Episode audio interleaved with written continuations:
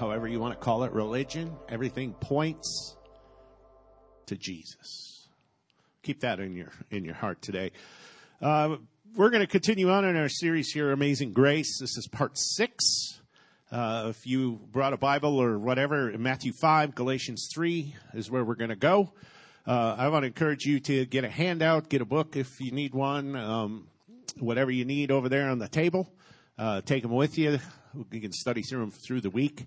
All of the messages in the series should be over there. They should all be online.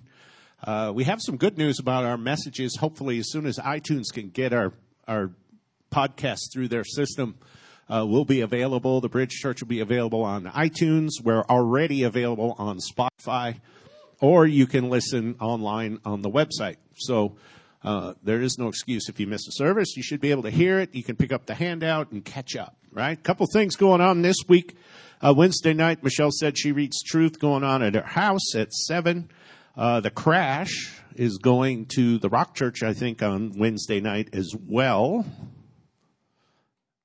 And uh, that's six thirty, nine thirty. If you have a um, a teenager, get him over here. Talk to Joel about that. He's over with the kids, and then the suicide loss support group, Bridge to Hope, is on Valentine's Day, right over there in, in classroom A.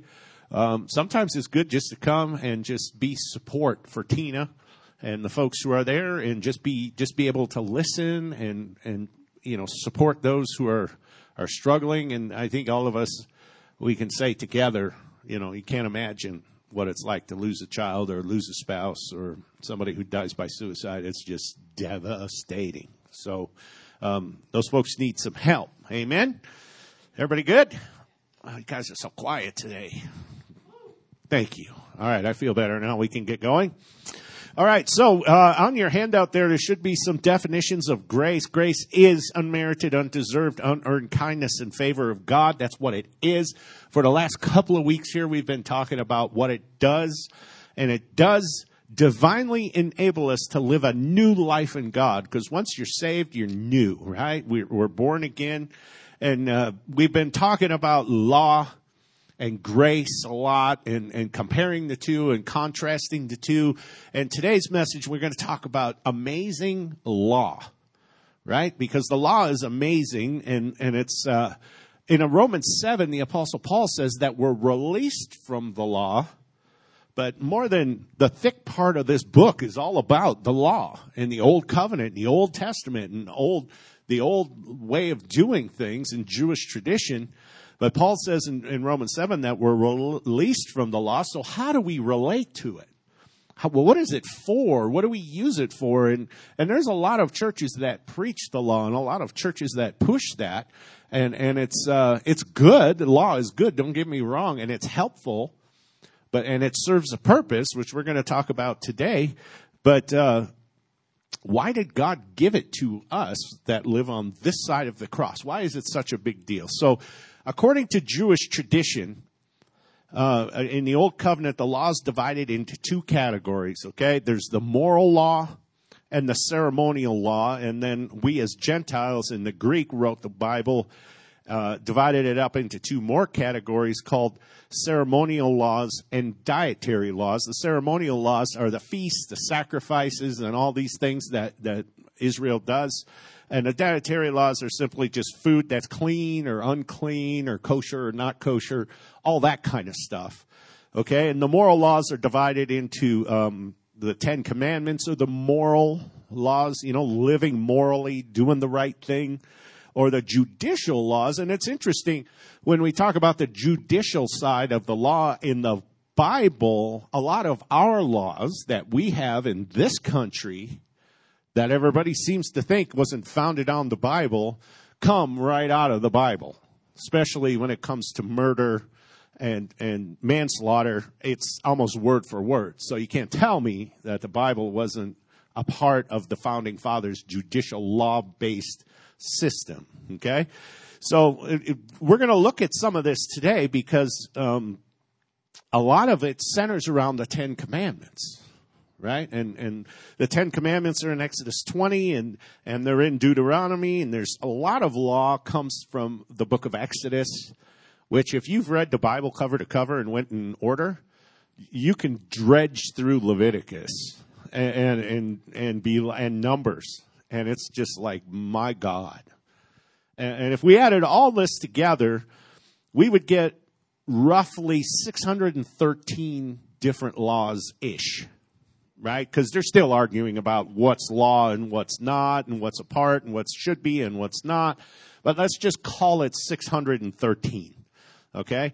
And why did God give these laws? Now, the law is not bad. What was the point in the whole thing? At this side of the cross, because on the old side of the cross, if we were going to be part of the Jewish culture, we would follow the law and participate in the sacrifices and the feasts continually. But on this side of the cross, Jesus said something in Matthew 7 and verse 22, which was interesting. He said, Many will say to me in that day, Lord, Lord, have we not prophesied in your name, cast out demons in your name, and done many wonders in your name? Then he goes on and he says, Then I will declare to them, I never knew you. Depart from me, you who practice lawlessness. So if we read that scripture, we can surmise that God wants us on this side of the cross to live a moral life. Okay? God wants us to live morally, to live right. If we further went into it with Jesus, we could see the, the golden rule, right? Treat others the way you would love to be treated. Love your neighbor as yourself. Love God first. He goes through all those things. Now, we're no longer married to the law. For those of you who were here last week, we talked about how Jesus is our husband, right? And we are the bride of Christ and he's coming to get us. And, and later, uh, on, Jesus talks in Hebrews chapter 8 and verse 10, he says, um, for this is the covenant that I'll make with the house of Israel after those days. Talking about right now. Okay. This is after Jesus. Says the Lord, I will put my laws in their mind and write them on their hearts. And I will be their God and they shall be my people. So when God writes something on your mind and on your heart, he has instilled in you when you get saved an automatic moral compass. Right? Now, how many of you have been born again for a little while? Okay? Yeah, most of you, right? So how many times do you know that you know that what you're doing is wrong? And then you've got that, that scratching feeling on the inside? Uh, uh Kenneth Hagin always used to say, get that scratching feeling when you want to go punch your sister in the head. He's like, you know it's not right, and it's, it's, it's part of this moral compass that helps us live morally for God, right? It's called, you know, being law. So why did God give the law? The only way the Jews knew to relate to God was through the law until Jesus showed up. When Jesus showed up, everything changed. Now, when we planted this church, we, we had a, a, handful of scriptures that we really based our ministry on, and we wanted to follow this line of teaching, and this was one in John 1, verse 17. He says, For the law was given through Moses, but grace, say grace, and truth came through Jesus Christ. Now, that's in John chapter 1. Okay. And as you, if you do a study on grace or if you study anything in the word, I want to encourage you to use this as a filter for everything that you read or you study in the New Testament. Okay. Jesus brought grace and truth. Now Jesus did some, made some clarifying statements about grace and truth through his ministry and as did Paul which we've been looking at a lot of them. Now, in Matthew chapter 5, this is uh, the Sermon on the Mount. Here's Jesus. He's, he's going to clarify some stuff about living a moral life. Okay, so Matthew chapter 5, verse 17 says this. Now, listen to what he says. It's in red. Jesus is speaking. He says, Do not think that I came to destroy the law or the prophets. That's interesting to me. It's like, wait a minute, he was, he fulfilled a new covenant, but it's not going away. You understand? He fulfilled it. He didn't come to destroy it. And whenever they say the Bible says law and prophets, it's talking about the old covenant, okay? The old the Old Testament. So he's saying, I didn't come to, to blow this thing up, he said. He said, I did come to, dist- uh, did not come to destroy, but to fulfill. Okay? For surely I say to you, till heaven and earth pass away, one jot or one tittle will by no means pass from the law till it's all fulfilled. Whoever therefore breaks one of these, of the least commandments, and teaches men so, that's important, teaches men so, shall be called least in the kingdom of heaven. Notice he's talking about the kingdom of heaven. He's talking about people who know him, who are part of the group, who believe in him, not really concerned with the old covenant. He's talking about people getting to the kingdom of heaven. Uh, he says, um, For I say to you, unless your righteousness exceeds the righteousness of the scribes and the Pharisees, you will by no means enter the kingdom of heaven. He's simply saying, we should live moral lives, even though righteousness is right here in front of you. Even though you know who I am and you know that the kingdom of heaven is at hand, you should live moral lives. Now there's a thing going around today, especially in the younger generations on college campuses, and it's called subjective morality. And it's dangerous as opposed to objective morality, which is based on the law or the word. Subjective morality is based on whatever you think, right? And and there's a guy I follow after. I would encourage you to. Um, he's a, a, very detailed man. Uh, his name's Ravi Zacharias. And, and Ravi Zacharias was preaching at uh, like Yale or Harvard or something, and he was questions and answers with the students. And one of the students asked him, and he said, Why are you so afraid of subjective morality? And Ravi says, Do you lock your door at night? And the guy said, Of course. He said, Well, why are you so afraid of subjective morality? And he went on to say, not everybody has the same morality or was brought up in the same way as you. It may be somebody else's morality to shoot you in the face with a bazooka and laugh about it than be subject to something else. So subjective morality is just subject to whatever you think. And there's a lot of people who don't think that it's normal not to shoot somebody in other parts of the world or even in other parts of the city. Um, we were watching a program about a gentleman who was arrested for murder. And they, they he, he was sentenced to death at the death penalty, but they had grace on him because of his upbringing was so terrible. You know, it was, you know, uh, molested and abused and all this stuff. And it's just like his morality level, his subject, subjective morality was way different than everybody else. He didn't think he did anything wrong by stealing and murdering where objective morality is based on the truth of the Word of God. That's why it's important that when, when people say there's no absolute truth, then it's like, okay, it's free season then for everybody. It has to be based someplace. You know, that's why I believe the church is the uh, local church is the hope of the world because it's based in objective truth.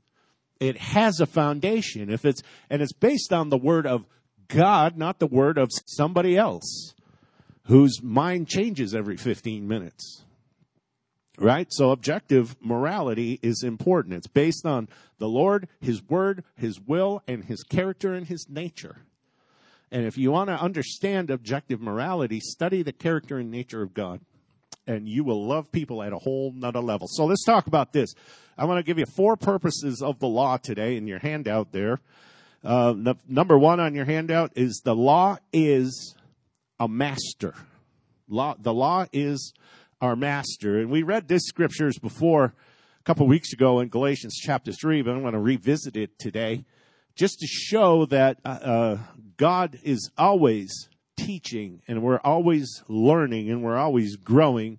And now in uh, Galatians 3:23 says this, but before faith came, this is the apostle Paul writing to a church. He says to churches, he says, but before faith came, we were kept under guard by the law.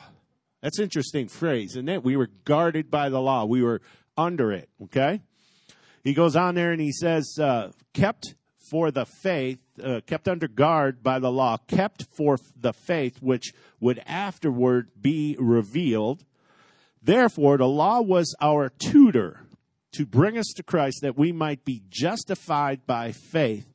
But after faith come, we are no longer under the tutor. Now that word tutor in, uh, in the Greek word is there in your handout, but it means to have, there was somebody that they hired that was either a slave or it was a hired person who would come into the house and handle the children from age 6 to 16 and it would take the children and make sure they got to school to bring them to the teacher do you understand and he would make sure that the kids got home from the teacher but they, he was not the teacher he was just making sure that the kids got from home to the teacher and from the teacher to home. But he was not the teacher. Even if we think of a tutor in our time, a tutor is not the teacher. It's just a helper, right?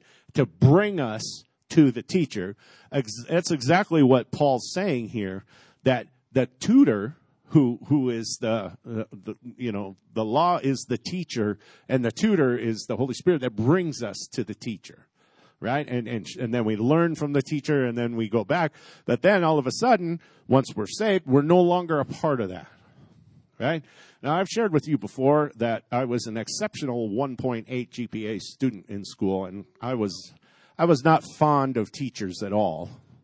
And um, we had a teacher in a class and he was like a ghost because he would he would just show up at your desk and go, "What's eight times 10? And you'd be like, "Too bad." Bam, and he'd hit you on the top of the head with his pen.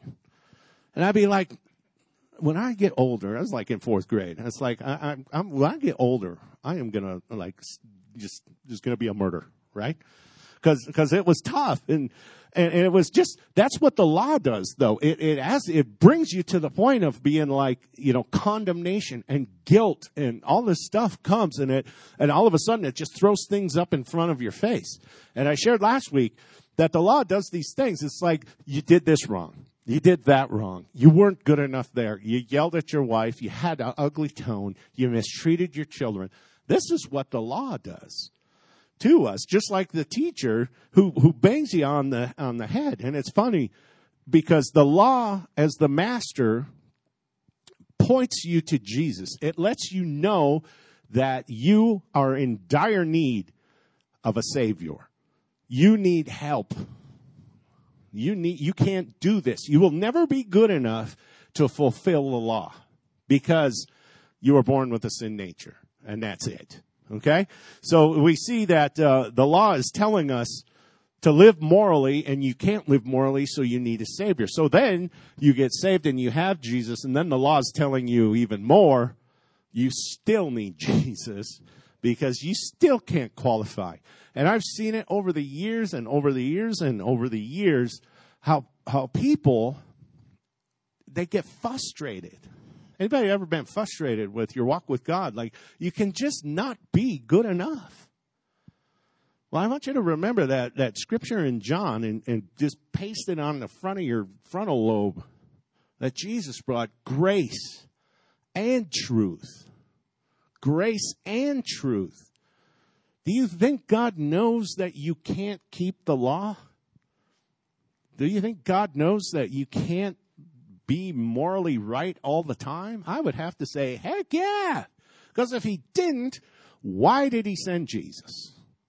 Why did he send his son to die for the world when he didn't need to? Right? Now, I had, uh, how many of you been to a parent teacher conference? Oh, man, it was terrifying. We would go to parent teacher conferences every year, and our kids were homeschooled. And it was just, it was terrifying. The teacher is terrifying, right? And it was just, you know, so when you're communicating with the teacher and, and she's telling you that your children are struggling and, you know, you're packed into that little desk and you don't understand and then you're watching out the window and the teacher's like, hey, hey, over, you know, is there any sign of ADD in your family? And uh, it's like, I don't know. Can we just be done?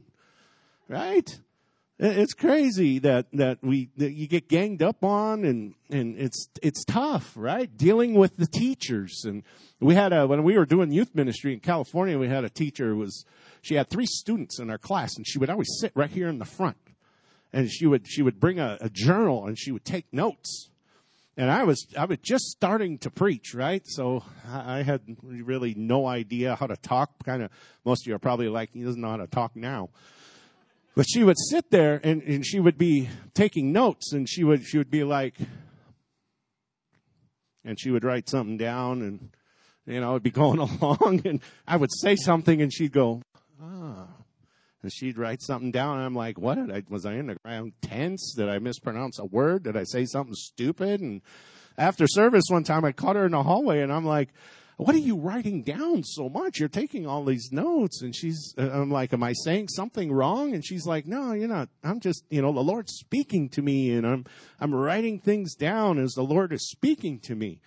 And I said, I said to her, I said, man, I thought you were, you were writing down all my gram- grammar, grammatical errors.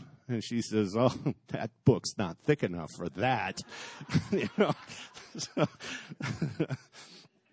Katrina Leslie, man, she used to grill me so hard. It was funny. So the law is our teacher, and the law has the ruler, right? It has the pen, right? Everybody's grew up in denominational church and parochial school, and the Penguins with the ruler, and you know, it was just couldn't do nothing right. And, and here's the thing: a lot of us have come up in God not doing anything right having church people tell us that we're not doing anything right, or we don't qualify, or we're dressed wrong, or we're talk wrong, or we do everything wrong. And then what happens is that becomes our picture of who God is. And, and let me just share with you grace and truth does not look like that, right?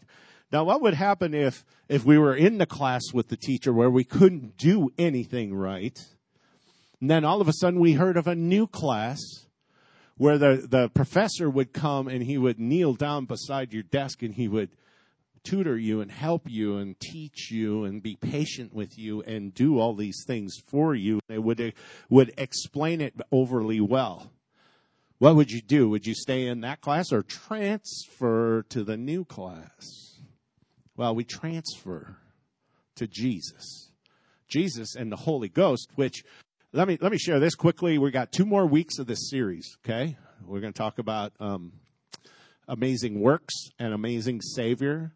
Then after this series, we're going to go into a series and we're going to talk about the Holy Ghost, because I, I believe in my prayer time the Lord had shared with me that a lot of us in this ministry are are walking with God and are fulfilling their their call with God, but they're missing the power that the Holy Ghost brings.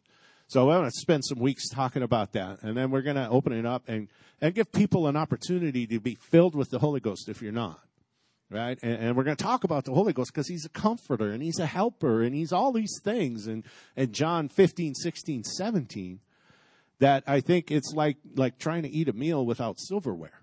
I heard said one time. It's like if you like to eat, uh, you know, it just helps you to to be fulfilled in what you're doing.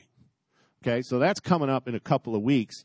But uh, if we can transfer from the law, the hardcore law that's that's set in stone, to the new teacher, Jesus, he's going to show us a new way and a new a new heart towards any everything.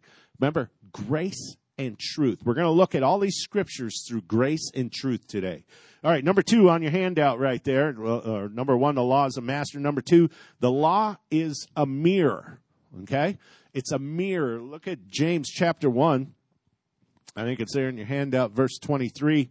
Here's, here's uh, James, the, the pastor at Jerusalem. He's, he's writing and he says, For anyone, for if anyone is a hearer of the word and not a doer, okay, he is like a man observing his natural face in a mirror.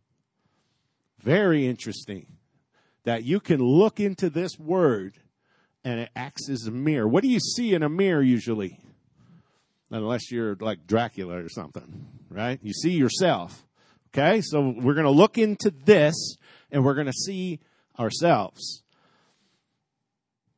he says, uh, here's like a man observing his natural face in a mirror. For if he observes himself, goes away and immediately forgets what kind of man he was, but he who looks into the perfect law of liberty, right? Law of liberty is this word. Remember, grace and truth coming out of this and continues in it and is not a forgetful hearer, but a doer of the work, this one will be blessed in everything he does. So here we are as people, not perfect, not even close, but we're going to look into the perfection that's the law. And what's going to happen is it's going to reflect to us where we missed it. Okay? It's going to show us where we missed it. And it's important to know that because the law will always reflect the moral standards of God. And God is perfect. His moral standards are excellence. And it's going to reflect to us who we really are. And here, here, this is why it's so important that, that you have the Holy Ghost and you understand who Jesus is and that everything that Jesus does operates in grace and truth. Okay? His mercy, but he, he, he tells you what's up. So we're going to look into this thing and, and we're going to see who we really are. So now let me ask a question. Is God for or against adultery? Against, right? Now, is God for or against gossip? Is God for or against lying? For or against stealing? Against, right? Now, God's against those things because they go against his moral laws. But why does it go against his moral laws? Because it hurts people. And God's character and nature is based on people. Good things for people. Grace and truth for people. Are you with me? It's important that you catch this because when you look into the moral standards of God and realize how bad you suck, if you don't understand that, and, and you understand the, the Jesus and the Holy Spirit in your life, you're going to feel condemnation, which is going to push you down, right? Paul says it this way. He says in, in Romans 7 7, he says, I would have not known sin Okay, I have not known sin except through the law, for I would have not known covetousness. And the law had said, unless the law had said, you shall not covet. So when you look into the law, to God's perfect moral standard, and you see how short you have fallen, that's where Jesus comes in with grace and truth, right? The law keeps us from train wrecks. It's like having the Bible when you learn that adultery is not good, covetousness is not good, stealing and lying and cheating hurts people, then you're going to refrain from doing it. It's like a roadmap, right? That's the next M, by the way. I leaked it out. It tells you that if you're walking and there's a cliff here, the Word of God, God's perfect moral standard, is going to say, turn and go this way. But here's the thing you got to be listening. You got to be in relationship. You got to have help to understand because the moral standards of God keeps us from train wrecks. Now, the moral law reflects the boundaries or the parameters of God's desires. This is important, but it does not reflect the parameters or boundaries of his love. Okay? If we look at John 3:16, so God so loved the world, he sent his only begotten son, right? Now, is everybody in the world not a sinner? Of course not. Does everybody fall short? If we read Romans carefully, it says everybody falls short of the, the glory of God. Everybody. Every, even Michelle falls short of the glory of God. Okay? And she is almost perfect. I am kind, right? She is almost perfect, but yet she falls short of the glory of God. So everybody falls short. But does that mean God does not love us because we fall short? No, God loves the world. God loves the sinner. God loves the adulterer. God loves the liar. God loves the stealer because I was all those people and God loves me. So that does not reflect God's boundaries in that area of love, but it does affect his desires. God desires that all of us don't be adulterers, don't steal, don't lie, don't gossip because it hurts people. You make big mistakes. Right? Now, in the, um, no time. John 8 has the, the story of the woman caught in adultery. Right? And this is a great story. It's like verse 1 through 11 or 12. It's a great story when you're talking about grace because this woman, it says early in the morning, Jesus was at the synagogue and the Pharisees and Sadducees brought a woman caught in adultery. And I'm like, early in the morning? Man, busy early or something. And they bring this woman and they throw her at his feet. And they said, this woman has been caught in adultery. And I always think when I, I don't know how you read the story, but I read the story and I'm like, where's the dude? How come it's the woman who's getting punished, right? Where is the guy? That makes me think, you know, and most theologians think this too, that maybe the guy was somebody influential. Maybe he was on the board or on the, you know, somebody important. But anyway, she got caught and she was the one that was brought to Jesus and thrown at his feet and said she was caught dead in her tracks in adultery. The law says stoner.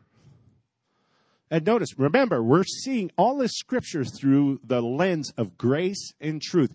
Jesus himself in that story never contradicted the law. He said, Yeah, you're right. We should stone her. But then Jesus says, Here comes the, the, the grace part. He says, Let the one with no sin throw the first stone. And that disqualified everybody. The word says that from that point on, from the oldest to the youngest, I think because the oldest were better sinners, my personal opinion, that the younger have left. They just split. Everybody walked away because they, none of them were without sin. He was the only qualified himself is the only one who could have stoned her because he was without sin. He looked at this woman and he said, where are your accusers? So think about this. If you're seeing the story through the lens of grace and truth, and you've been caught doing something, who are your accusers? And we say all the time, I say all the time, we kind of, you know, you're not qualified to judge anybody. Right? So if you see somebody else who got caught with their hand in a cookie jar, you don't have any, any place to you're like those guys standing there when Jesus says, let the one with no sin cast the first stone. You can't qualify to judge anybody except for maybe your children. And that's debatable. Okay? Because here's the thing. When Jesus looks at her and says, where are your accusers? And, and, and they were gone. And then Jesus tells her, he looks right at her and he says this. He says, he says, go and sin no more. Right? Go and sin no more. I don't condemn you, right? There's the grace. And the truth is, go and sin no more. And now that woman, there's there's controversy all around who she was, but she could have been Mary Magdalene, could have been the other, you know, could have been anybody. But I would suggest to you that she probably joined the band that was following him because he had grace on her. And it's a picture of who we're supposed to be as Christians. It's okay to have grace on people. It's okay to say, Yes, I know, you're right. I forgive you. Right? Just practice right now. Just say, I forgive you. Yeah, that hurts, doesn't it? That's tough, right? Number three, I kind of leaked this one out already. The law is a map. It shows us how to have a joy filled life. Uh, Dominic was talking about that on the transition here. He was talking about the joy of the Lord is Jesus. If we look at Psalm 119, verse 105, the word, the word, the law, I love Psalm 119 because it says, I love your commandments. I love your statutes. I love you. I'm led by your law. I love your law. It goes on and on and on. It's acrostic of the whole Hebrew alphabet and it starts with different letters and it's just a it's forever long So don't read it in your quiet time. You'll be there a week. But you can break it up and look and just look at the love for the word, for the statutes, for the law, for the, the word of God that the writer of this psalm has. He says, the word, your word is a lamp to my feet and a light to my path. Right? We have to know, we have to read the map to know what's wrong. Because Paul said, you know, I wouldn't have known covetousness was a sin unless I read it in the Word, unless I read it in the law. The law is not bad. It holds us to a higher standard, right? It's our master. It tells us what's wrong. It shows us, because if we look into it with our face, it shows us what's wrong. How many of you get up in the morning and just look amazing? Anybody? Yeah, no? Okay, right? So what do you do when you get up in the morning? You look in the mirror you have to fix everything that's messed up. And for some of us who really sleep hard when their back hurts, right? It's like, you are a hot mess in the morning, brother. You need some help. And it's like baseball hats and hoodies ain't gonna fix that. It's, it's, whew, right? It takes some work to get it going. Well, don't feel bad if that's your life when you look into the law and it tells you, well, this is wrong in your mouth and your words and your thoughts and your actions and, you know, it's okay. Nobody's looking for perfection, especially in this ministry. We're just looking for humble people who want to show up and worship and love God and, and continue to change. Right? It's, you know, the Word of God has all the answers. It's a map to the joyful life. And, and as you get it in there, you, you turn you know, you want to be, you want to know how to be married? It's in the book. You want to know how to raise children? It's in the book, right? You want to know how to deal with a dingbat at your job? It's in the book. Everything's in there. We just, a lot of times, I think of Christianity, especially in the West, we just want to be told what to believe. You know, oh, well, that's just the way we're going to be. And what happens is we're sheep, and if the shepherd walks off the cliff, the sheep are just going to go right with him right? To the bottom of the valley. That's the way it is in Christianity. So I want to encourage you, it's okay to fall short. Something else Paul says in the in the book of Romans, right? We've all fallen short and, and of the glory of God. So uh, if we want to know, we got to read the book. But here's the thing that you have to be aware of if you're going to be following the map is that the enemy is going to stir things up and he's going to twist the words. And he's going to make you feel condemned and make you feel not righteous and make you feel as though you are failing. But let me tell you something. There is now no, those words are strong words in the Greek language. There is now no condemnation for those who are in Jesus. And, and that could be a, a refrigerator verse for the day. There is now no, that's now no condemnation for those who are, are, are, being in Jesus. And the enemy wants to twist that around and say, well, you should feel bad because you treated your children bad. Well, okay, but you know, you can't sit in that forever. You know, I've dealt with depression my whole life, and there's one thing I know when I sense it, I gotta go. I'm gonna change my place. I'm gonna move my my, my, where I am. If I'm inside, I'm going outside. If it's sunny, I'm going out. I'm going to go to the mall. I'm going to go look at cars. I'm going to call a friend. I'm going to go have coffee. I'm moving. I'm out because I cannot stay there and meditate on what's wrong. Because when I meditate on what's wrong, it's like a toilet flushing. Just goes down. Then pretty soon you're wondering, what happened? It's like, my life's a mess. Of course it is, because you're meditating on what the enemy is putting in your head. right? so, you know, um, here's a, a, thought I had the other day. I was, uh, I like listening to like country music. If, if people kept the law, there would be no country and western music at all.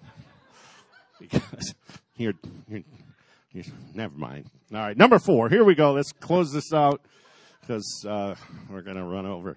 Number four, the law. this is this is an important one, right? Kind of goes in the in the flow we're going with. Law. The law is a measure. It's a measure. It shows me how I'm doing. Okay? Now remember, we are not going to dwell on what the enemy tells us wrong. We are to, we're to um, use our internal compass because God has written his laws on our heart. Our internal compass is going to tell us, okay, I fell short here, but I'm going to find scripture and bolster my life and move on. Right? And I gotta, I gotta tell you that, um, in this room this morning, uh, we were praying at, uh, at nine o'clock like we were, I just had to had to let off some steam because the enemy was here and he was pushing us around this morning and none of our technology was working. Right? The Wi-Fi wasn't working. And when you're a portable church, okay, everything is in the cloud during the week and then you come here and plug stuff in and upload it and that's the music, that's the slides, the video, the sound system, everything works on the Wi-Fi. So if we come in and the Wi-Fi doesn't work, guess what? We got nothing. I mean, maybe the lights are on. That's it. So it was like, you know, we were struggling and they changed it and nobody told us and all the passwords and this and that. So, you know, we just prayed this morning at nine o'clock by 920. Guess what? Bam. Everything was operating in the manner and fashion it was supposed to. And it was like, we're not going to just say, okay, we'll just, you know, do what we do. You know, we took our authority because we know who we are and we took back what the enemy took from us. And that's not just pastors doing this. This is for everybody. So when you're measured by the law and you fall short, you can take back what the enemy took from you. You can just say, because Jesus himself says in the Gospels, use my name as authority. So between the name of Jesus and the blood of Jesus, you can turn a city upside down. I know a particular church who did it in Redding, California. Turned the whole city. Another church in San Antonio and another one in Austin are turning the cities upside down. Why can't we do that? Because there's 30 people in this room? I'm telling you, where one or two are gathered in my name, I am in the midst. So when we're measured by the law, we can still change things. Doesn't mean we're short, doesn't mean that we're weak. It just means that we need to get busy. Does that make sense? Are you good? Law keeping is not the measure of true spirituality. Because if it was, all the Pharisees and Sadducees would have been number one in Jesus' book, and that wasn't the case. We all know how he grilled those guys. It was, it was bad news. And Jesus himself said, You guys, you know, he was standing outside the boneyard, the cemetery, and he says, This is what you guys look like. Pretty flowers and green grass, but dead men's bones inside. It's like, you got nothing. So when we're measured, remember, we can take back what we have. I know years ago, we would have new salvations, and we had a kid who came to our youth ministry who was, who was hardcore, uh, he was a hardcore gangbanger. I mean, his brother killed people. He had another brother that was shot.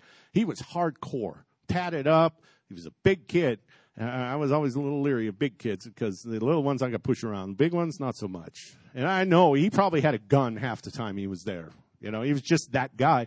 But he came and he got saved right? And we're all standing around outside. We had kind of a driveway and there was a gate. We were down by the gate. He was waiting for a ride and had some of the other students around. And, and I'm talking to this kid and he's like, he's saying, man, this is awesome. I didn't know about Jesus. I didn't know all of this stuff and reaches in his jacket and pulls out a cigarette and lights it up. He's like, this Jesus is something else.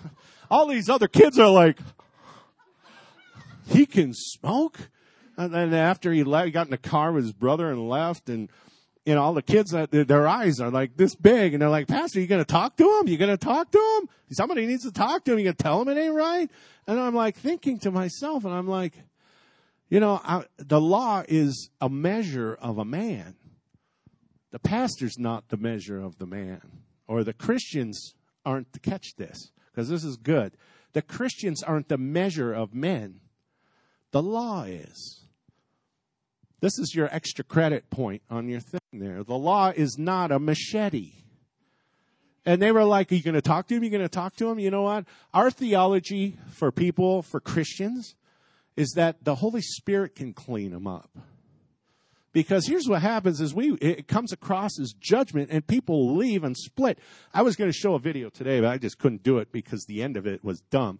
But it was just a strip of people who were judged by the church and they left.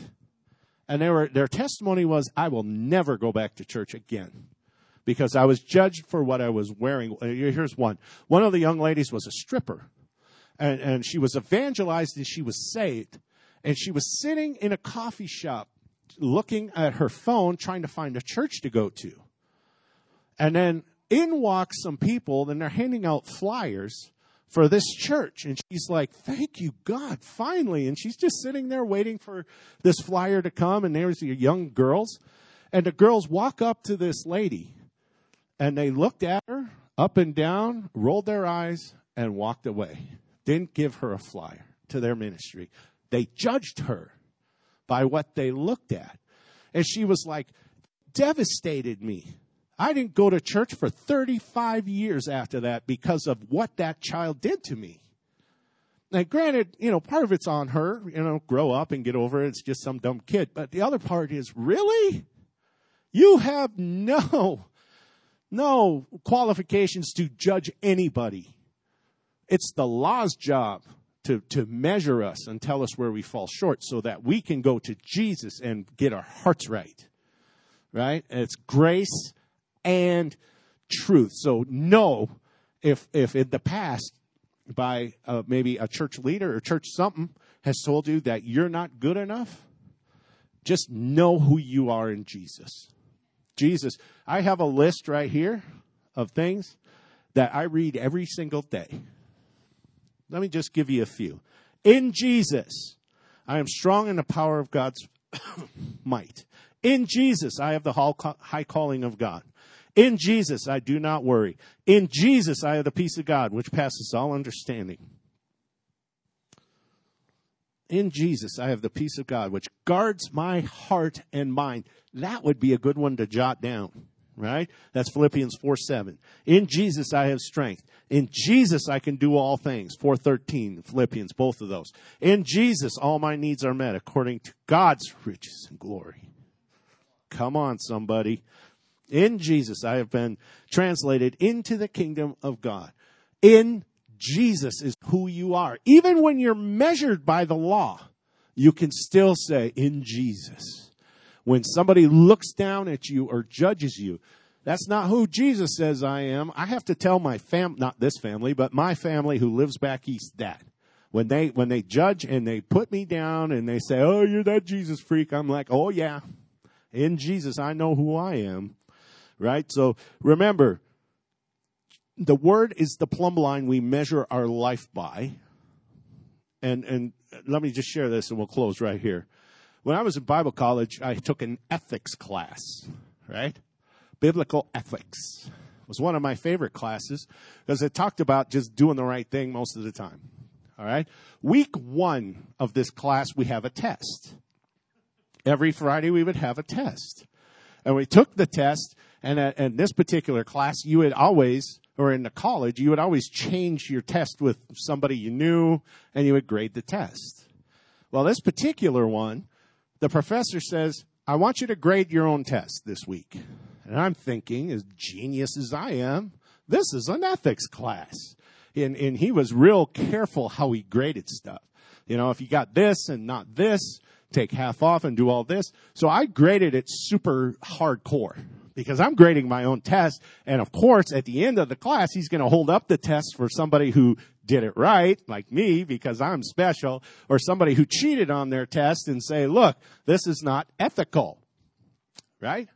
So we go through the test and we grade the test, grade our own test, and he says, okay, put your grade at the top and move on to chapter two. And we're all like, wait, you got to collect the test. One of the young ladies stops him and says, hey, aren't you going to collect the test? And he's like, no, nah, you just do whatever you want with the test. Moving on to chapter two. And she's like, no, no, wait, wait, wait. How are you going to know how we're doing if you don't collect the test? And he, and, uh, Kenneth Mulkey, who was the instructor, he says this. He goes, Oh, I see where you're going with this. This test wasn't for me to know how you're doing. It's for you to know how you're doing. That's what the law does. So when you're looking at the law and yourself, know that this is just a test for me to know where I am. So I know how to pray. I can fill out a connect card so my pastor can pray. I can begin to work on the things where I fall short. That's why the law is so amazing. There's one other thing with this test, too. This is a test that we're all taking right now. And here's the thing about this test God doesn't grade this test for us. And by the way, this test has 613 ish questions on it that we're all are taking right now. And by the way, you've all failed that test. Because if it says, as we said in James 2.10, if you miss one, you miss them all. But God says this in His Word. He says, but here, I will let you, my son has taken the test, and he has passed every question on the 613 point test. And if you believe, you can have his grade. So, how many of you want to believe today so I can have his grade? Let's all stand together.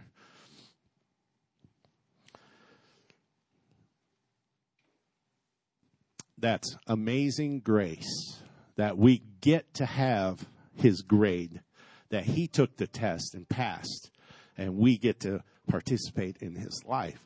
And like I said before, when we started this series, it comes with lots of bennies, lots of benefits, lots of extras. It's not just this hardcore slave and wonder what's going to happen thing. We are sons, not slaves. We are set free, and we walk above and not below, and we walk in the authority because because of what Jesus did. Right? In Jesus, I am established. In Jesus, I have authority. In Jesus, in Jesus. Every time hell lands in your life, in Jesus, in Jesus, I win.